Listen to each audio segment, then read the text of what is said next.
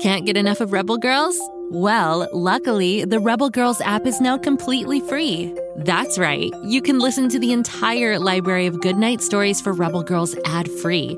Plus, check out the app's cool features like activities, trivia, custom playlists, and more. All parent trusted and kids safe. Find out more at rebelgirls.com slash audio and download the Rebel Girls app today. Thanks for listening.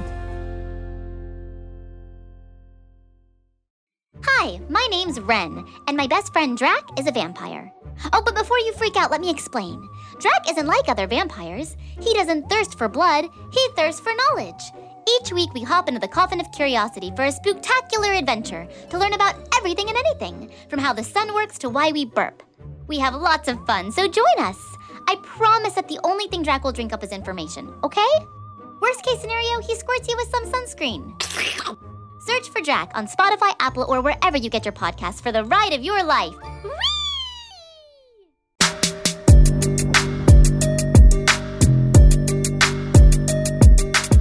Hello again, Story Club members. I'm Ivy, your ghostly host with the most, and keeper of the strangest, spookiest tales on earth.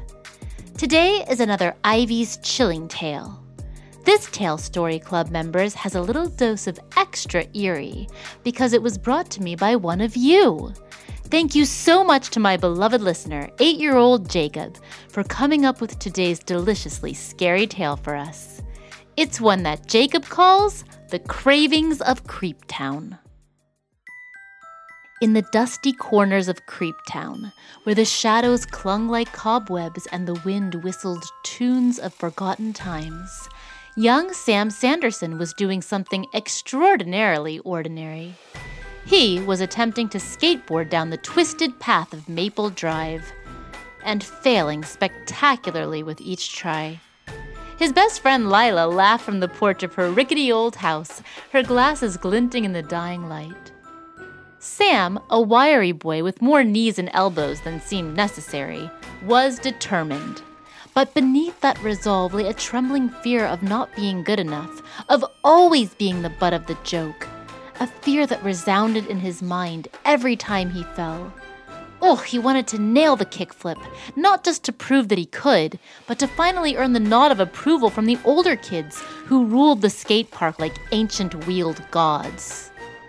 Maple Drive was a street lined with houses that bore the weight of too many years, and the residents, a collection of characters as rich as they were peculiar, each contributed to the chorus of daily life. There was Mrs. Mabel, who claimed her cats spoke to the future, and old Mr. Hinkley, whose garden gnome collection was rumored to come alive at night. Their peculiarities were the heartbeat of Creeptown, and their stories the flesh and bone of childhood warnings. The setting sun cast a sinister glow over the street, coloring the world in sepia tones and deepening the sense of isolation that hugged the town like a fog. Sam's mother always said that Creeptown, surrounded by the thick and endless whispering woods, was a slice of a forgotten pie, and most kids knew better than to stray into that forest. October evenings had arrived. Dogs barked at empty corners, and the wind carried murmurs that sounded too much like whispers as Sam tried his skateboard tricks again and again and again. He was so focused that he didn't notice that an eerie calm had descended, muffling the usual sounds of children playing and televisions chattering. From the corner of his eye, Sam suddenly noticed something move, fast and fleeting, like the flicker of a candle flame. A chill that didn't belong to the wind danced up his spine. Lila saw it too, her eyes suddenly wide and round behind her glasses. Mm, probably just a cat, Sam muttered but the lie was a weak one, and they both knew it. That night, the town buzzed with a strange incident. Mrs. Dolores, who ran the candy shop, had found herself inexplicably and suddenly rotund. In other words, having gained many, many pounds very suddenly after closing up shop for the night. It was as though she'd ballooned in size without having indulged in her own sugary treats at all. It was a curiosity, a one off incident, people said. But unease had a way of spreading, seeping into conversations and darting behind the eyes of the townsfolk. Despite the warning signs, Sam shrugged off the tale of Mrs. Dolores' sudden change as a bizarre happening. He was busy with his own life, after all, with his own aspirations. Why think of others when you have so much going on for yourself? This kickflip wasn't going to master itself, and the annual Creeptown Skate Contest was just a week away. It was his chance to shine, to transform from the gangly kid on Maple Drive to Sam Sanderson, the skateboard king of Creeptown. But the next day brought more unsettling news. Another resident had inexplicably expanded in the night. Mr. Hinckley, the gnome enthusiast, had woken up to find his clothes tearing at the seams. Nobody could gain so much weight in one night. It was impossible. And yet, it had now happened in Creeptown. Twice. The townsfolk whispered of a curse, but no one knew how or why it struck. On the third day, as Sam finally landed a shaky kickflip, a shadow loomed over him and Lila. A shadow that didn't belong to any of the twisted maple trees lining the drive. They turned to see a figure draped in a cloak as dark as the whispering woods at midnight, standing at the edge of the forest. You have been marked by the gorging gloom, the figure intoned, pointing a gnarled finger at Sam. Marked? Sam's heart skipped. What was this? A prank? His mind raced, but his feet felt rooted to the ground. The figure vanished as quickly as it had appeared, leaving a trail of cold dread that lingered far longer than the echo of its words. Sam and Lila exchanged a glance that conveyed a thousand unspoken thoughts. This was the warning, the inciting incident that was supposed to spur the hero into action. But instead, Sam did nothing. He was a boy, not a hero from the tales of old. The contest was still at the forefront of his mind. Sam convinced himself that ignoring the strange warning was the only logical thing to do, the only thing he could do, for goodness sakes but logic has a way of fraying at the edges when faced with the supernatural. And Creep Town, as Sam was beginning to understand, was a tapestry of frayed threads. In the days that followed, Sam tried to focus on his upcoming challenge, but the shadow of the gorging gloom, as the figure had called itself, loomed over every thought, every flick of his skateboard. Lila, ever the researcher, had buried herself in old town records, searching for any mention of the gorging gloom. But if Creeptown knew its secrets, it kept them well. Hush. Peculiar happenings in town intensified. More people awoke to find their bodies inexplicably changed, their figures swelling overnight. A palpable fear began to take hold of Creeptown, a fear that tightened its grip with every new dawn. Lila finally unearthed a tattered journal at the local library, a collection of accounts from the town's early days. The gorging gloom was there, a being of myths whispered in the same breath as the bogeymen and specters, a creature said to feed not on flesh, but on the gluttony of human souls, swelling their bodies independently of any food consumption to reflect their own internal excess. The story, half legend, half warning, described a monster that punished the greedy, the gluttonous, those who took more than their fair share. But Creeptown was a modest place. Its people were not particularly given to excess. Why then did the gorging gloom walk their streets now? Sam pondered this as he sat on Lila's porch, the sun casting long shadows behind him. Lila's eyes were wide with fear and fascination. It says here that the gorging gloom marks those it sees as the heart of the problem, the ones who unknowingly feed its hunger, she said, her finger tracing lines of faded ink. A cold sweat broke out on Sam's brow. Wasn't his desire to win the contest, to be recognized and admired, a form of greed? Was he the heart of the problem? It was the evening before the contest when the monster struck again, this time hitting closer to home. The victim was none other than Lila's brother, Jonah, who was known for sneaking cookies meant for the local food shelter when his mother wasn't looking, before she'd had a chance to deliver them. He was found in his bed, his size doubled, his breaths coming in heavy gasps. The realization was like a skateboard to the face. Sam could no longer deny the truth. The gorging gloom was real and it was here for a reason. Creeptown's sins might have been small, but they were many, and Sam had ignored the warning. Ignored it because of his own selfish wish to be someone other people looked up to, to be someone people envied. Lila's voice was a mix of fear and anger. You were warned, Sam, we both were, and you chose to ignore it for some some stupid skateboard contest. She was right. His silence had been acceptance, his inaction a choice. The monster's presence was no longer a simple scare, it was a consequence, and Sam was at the heart of it. That night, Creeptown didn't sleep. Whispers clung to the air. The skateboard contest was forgotten entirely, replaced by a vigil. Lanterns flickered in the dark as families held one another close, watching and waiting. Sam felt the weight of every eye upon him, the unspoken blame. He knew what he had to do. The gorging gloom had come for the heart of the problem, and Sam would give it just that. Sam stood up, his skateboard tucked under one arm. He would face the gorging gloom. He would face it not as the boy who wanted to be a king, but as the boy who needed to make things right. Lila grabbed his arm. You can't, Sam. It's not your fault. It's bigger than you. But Sam shook his head. It's bigger than all of us. That's why I have to try, Lila. With determined steps, Sam walked toward the edge of the whispering woods, the shadows reaching out like fingers to draw him in. The gorging gloom awaited, its hunger insatiable, its form hidden in the dark. The dense canopy of the whispering woods seemed to absorb the light, making the shadows cling like cobwebs to Sam's every step. His heart hammered against his chest with a rhythm that seemed to match the crunch of leaves under his sneakers. Every rustled leaf whispered warnings, every snapped twig was a foreboding sign. But Sam pushed forward, clutching his skateboard like a shield. The gorging gloom was said to reside in the heart of the woods, where the trees grew so close that they choked the very earth beneath them. This was where the darkness was deepest, where even the bravest of Creeptown's children had never before dared to venture.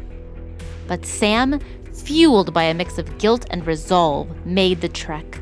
He thought of Jonah, of the fear in Lila's eyes, and of the heavy, expectant silence that lay over Creeptown. They were all counting on him, whether they knew it or not. Or maybe, he reflected with a shiver that wasn't from the cold, he was simply walking into the gaping maw of a legend, armed with nothing but a wooden board and a hope to fix things. As he journeyed on, the woods began to change. The trees gnarled and twisted, their bark dark as a starless night. A thick fog rolled in, wrapping around Sam's ankles like a cold embrace.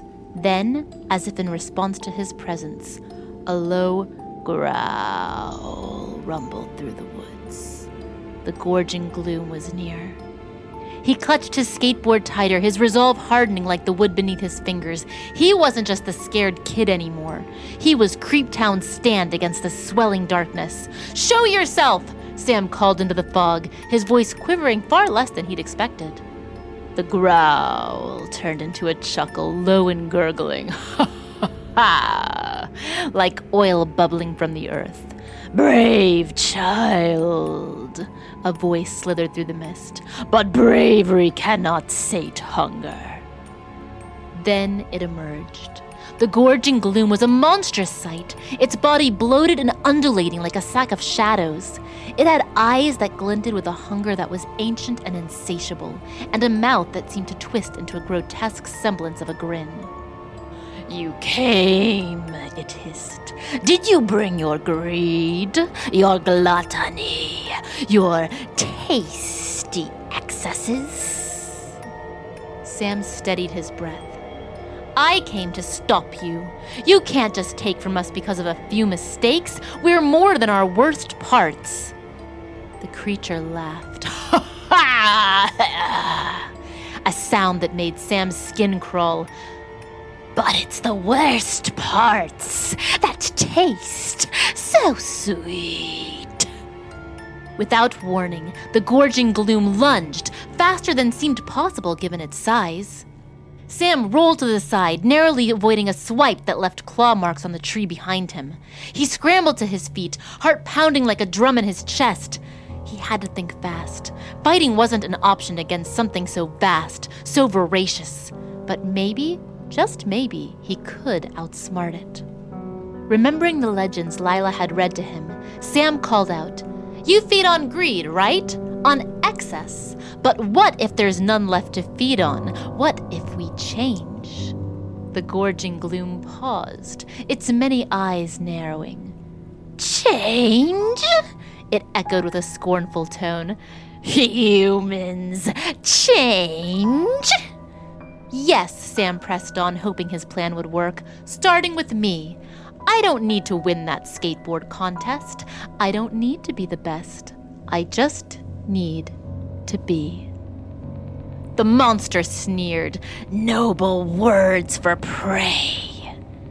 Sam realized then that words alone wouldn't suffice. He had to prove his intent. With a determined cry, he raised his skateboard high above his head and smashed it against a rock, splintering it into pieces. I'm done taking more than I need, done with wanting more than my share, he shouted to the creature. There was a silence then, broken only by the crackling of leaves and the distant, uneasy sighs of the woods. The gorging gloom stared, its eyes dimming, its body quivering. Then, with a roar that shook the trees, it began to shrink, its form dissipating like fog in the morning sun. You may have won this night, it hissed as it faded away, but hunger always returns. When Sam emerged from the woods, the first fingers of dawn were stretching across Creeptown's sky. He was met with a mix of awe and disbelief, but he simply smiled, holding up the broken pieces of his skateboard. The monster was gone for now, but Sam had learned something vital. Not all victories required battles, and sometimes the greatest change began with a single act of letting go.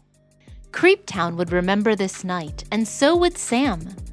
For in the heart of the Whispering Woods, he had faced more than the gorging gloom. He had faced himself. This is actually a beautiful story as well as a scary one. Thank you so much to Jacob for sharing it with all of us here in Story Club. If you have a story idea like Jacob, email it to me at ivy at gokidgo.com and I'll share the spookiness. Did you know that there are a whole bunch of Go Kid Go shows? Of course, there's the R.L. Stine Story Club, and you're a member.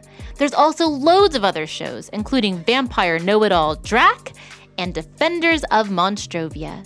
Be sure to check out these new podcasts. Just search for Go Kid Go on Apple, Spotify, at gokidgo.com, and now we're on Story Button too.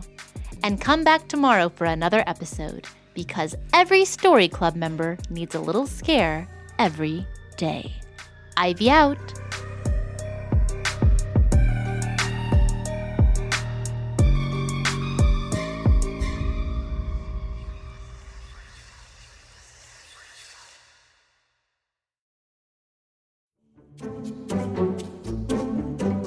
Like to laugh?